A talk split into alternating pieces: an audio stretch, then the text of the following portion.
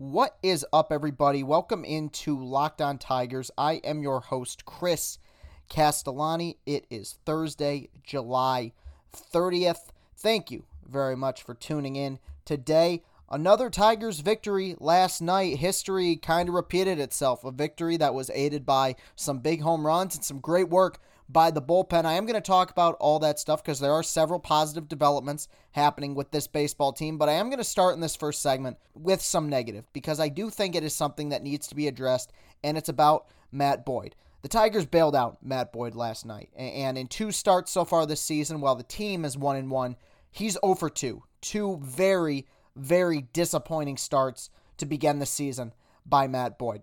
In terms of what his issues are, it's pretty simple. It's command. Uh, the, the fact of the matter is, he hasn't located his slider, which was a pitch that last year and, and the year before as well was a, a very devastating pitch for him. That was his go to strikeout pitch. He wasn't locating with it. Second start in a row where he hasn't been able to really find the zone with that pitch wasn't really able to get a lot of swings and misses with that pitch. And because of that, guys were sitting on his heater. And he was missing with that too. He was trying to get swings and misses up in the zone with that pitch, but he wasn't locating. And guys were seeing center cut and they were drilling it, you know, sharp line drives.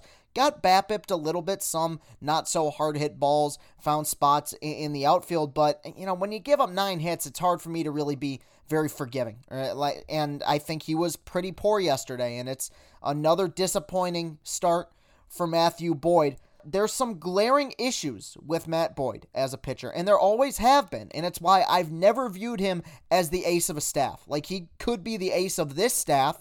Yes, he was the ace of a staff last year that lost 114 games. That's not that great of an accomplishment. But the fact is, yesterday, and really through his first two starts so far this season, he doesn't look like a different pitcher to me. Like he looks like the same guy who struggled mightily in the second half of last year, and that's a guy who refuses to leave his comfort zone. And by that I mean he's refusing to really throw anything other than that two pitch fastball slider mix. And if you want to be successful in the major leagues, if you want to be a really good major league pitcher, you need to go beyond that. You, you can't just rely on those two pitches. And I think it's gotten him into a lot of trouble. Now, in fairness to him, in his last two innings yesterday, he put up blanks. And I think a big reason for that was that you saw him throw a few more curveballs. You saw him throw a few more changeups. That is absolutely necessary. The fact is, Matt Boyd pitched some really great baseball in the first half of last season. He did. He was genuinely one of the top 10 pitchers in the American League through May a season ago. But guys have figured him out, and I it doesn't seem like he's really adapted. Now I hope that those final two innings yesterday really will do him some good. He needs to start throwing a few wrinkles in there. He cannot rely anymore on that fastball slider mix. As good as those pitches are, especially that slider when he is locating, if you want to be a major league starter, you can't rely on two pitches. Maybe there was a time when you could, not anymore and it's gotten him into a lot of trouble. But I just I want to talk about him as an entity because he fascinates me because I think the guy's an okay pitcher. He's solid. He'll give you innings. He he racked up a lot of strikeouts a year ago. But the Tigers seem to really be under this belief that he is this hidden gem, that he is this untouchable trade piece. And I talked about this a lot last year. We're only two starts in, so I'm not going to pile on this case again, but I am going to bring it up. The Tigers were remarkably stubborn a season ago in their unwillingness to budge in trading Matt Boyd. And the early, you know, rumor was that Al Avila had asked for Gleyber Torres right away in exchange for Matt Boyd. That's insane. I think that they have grossly overvalued his value. I don't think he's that great of a pitcher and never was. It let's be honest here.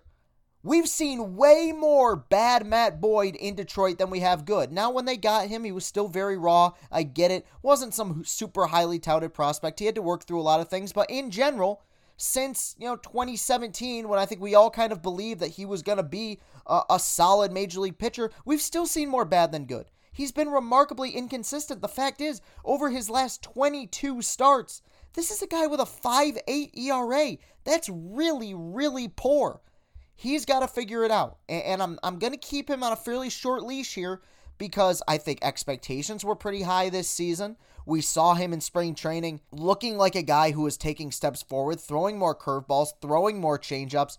He needs to do that now because I, am I'm, I'm really tired of the stops and starts with him. I, I really am. I like the guy. I think he's an okay pitcher. I think he's a good dude. But he's taking steps backwards and has like kind of for a calendar year now at this point. Now, obviously, COVID, you miss a lot of time, so that's a little bit of an unfair assessment, but you get my point. He's got to be much, much better and step out of his comfort zone here. Stop relying on trying to get guys out with arm side pitches to right handed batters. Stop trying to go back to your slider again and again and again. He's got to mix it up, period. Now, on to the positives, because there were a lot of positives in yesterday's ball game. You fall behind early. You fall behind four to one. Like I said, Matt Boyd didn't do them any favors, and Danny Duffy looked really good. Danny Duffy's always been a very frustrating pitcher because I remember back in 2016 he was pitching some great baseball. Like was a legit Cy Young candidate through like July, early August uh, of the 2016 season. He looked phenomenal. Injuries got in the way, got rocked a little bit, and he's taken substantial steps back over the last several seasons. But early on in his outing yesterday looked really solid. And it felt like one of those games that we saw last year where by the third inning it felt like it was over. But when you have guys in your lineup who can hit home runs, all it takes is one rally. And that's what they got yesterday. Jonathan Schoop with a huge two run shot to tie it. And then in the late innings, in the seventh inning, Jacoby Jones with a solo home run to right field to put the Tigers in front for good. I'll talk about him a bit more in the second segment, but the bullpen yesterday, once again, great. I mean, four scoreless frames Schreiber, Garcia, Farmer, and Jimenez, all excellent. And that is something that this team is going to need if they want to be remotely competitive at all they're going to need that because I don't think the starting rotation, especially with Farmer being used primarily as an opener, is going to be particularly deep. They are going to have to tax that bullpen a lot. Now, in a 162 game season, I would say that it is absolutely impossible that you're going to be able to get three, four scoreless innings or three, four innings of one run ball out of these guys a night. But in a 60 game sprint, eh, maybe. I, I'm still not going to put it as a high possibility but I'll put it as a maybe, and I can live with a maybe. And again, the home runs continue to fly out of Comerica Park, and they continue to fly off the bats of these Tigers hitters. Uh, I talked about this a lot yesterday. I talked about it in my post game, and so I'm not going to reiterate it a bunch. I just feel like the approaches are better in, in terms of how they're seeing the ball, how they're hitting the ball, and just how they're approaching at bats. Yeah, a lot of strikeouts, but you're seeing more pop they're not primarily going to station to station. That that was this team's issue last year. Like even when they were at their in heavy air quotes here best, which their best was still worse than 25 other teams in the major leagues, they were station to station. They had absolutely no pop. You're seeing so far this season, you get two guys on base, and all of a sudden you have a home run threat in Schoop, or you have a home run threat in Goodrum or Jones. Miguel Cabrera has really, really struggled. And when the time comes, I will address that and I'll talk about it. I'll give him a few more days to see if he can kind of turn things around. But it's kind of an amazing storyline the fact that they've hit a lot of home runs and they've scored a fair amount of runs, and yet the guy in the center of that lineup, their supposed the big man, Miggy, has been far and away probably their worst hitter, or at the very least, he's been their most disappointing. But they're still finding ways to win, at least through six games. Now, when I get back, I'm going to talk about Jacoby Jones, who's been the Tigers' probably best player so far this season. A really positive development, seeing him come into his own. I'll talk about whether or not he's going to be able to sustain it and just talk about his career path here in Detroit because I think he's been a guy that a lot of people have been rooting for since the very, very beginning. And I will preview tonight's pitching matchup as well. Ivan Nova on the bump for the Detroit Tigers. I will talk about that next. It doesn't matter if you're a professional athlete, a stay at home parent, or you spend eight hours a day in an uncomfortable office chair, everyone needs support to make it through the day. Luckily, our friends at CBDMD have an amazing duo that can help you relax, regroup, and recharge when life gets chaotic. CBD Freeze with Menthol is an award winning product that offers instant cooling relief for muscles and joints in a convenient and easy to use roller or shareable squeeze tube. CBD Recover combines CBD with inflammation fighting compounds like arnica and vitamin B6 to give you the support you need where it matters most. And to make it even easier to try this amazing duo of topicals and everything else CBDMD has to offer, they're offering all our listeners 25% off your next order when you use the promo code locked on MLB at checkout. Once again, that's cbdmd.com, promo code locked on MLB for 25% off your purchase of superior CBD oil products from CBDMD. And we are back. So I want to talk about Jacoby Jones, who's off to a phenomenal start, had three hits yesterday, two doubles, and the game winning home run. You know, this was a guy that, like I said, I think just a lot of people like and a lot of people root for, and I, and I root for him a lot too. I, I like Jacoby Jones. Seems like a good kid. You know, I remember like uh, that was a great memory when he first got called up in 2016 and, and really made a difference, helped this team win a few ball games as they were trying to make a push to the postseason. And it seemed like this might be a guy that's here to stay. And then he had some serious struggles. Now, now when they acquired him, I think most people knew that this guy was a project. But they also knew that he had a lot of upside, and this was in 2015, the first time they kind of cleaned house when they traded Soria and they traded Price and they traded Cespedes. And a lot of people said when they got Jacoby Jones from the Pirates organization that, you know what, you're trading for half a year of Joakim Soria the fact that you're getting a, a project like Jacoby Jones back, that's a pretty good deal. And they've been right because Joakim Soria pitched half a season, pitched some good baseball for the Pirates, and Jacoby Jones is still here. So you could say they probably won that trade. The Pirates didn't win anything. They got bounced in the wild card game that season thanks to Jake Arrieta. So, hey, thanks a lot, Dombrowski. On his way out, made a, a pretty darn good move. A lot of people knew this guy had great speed.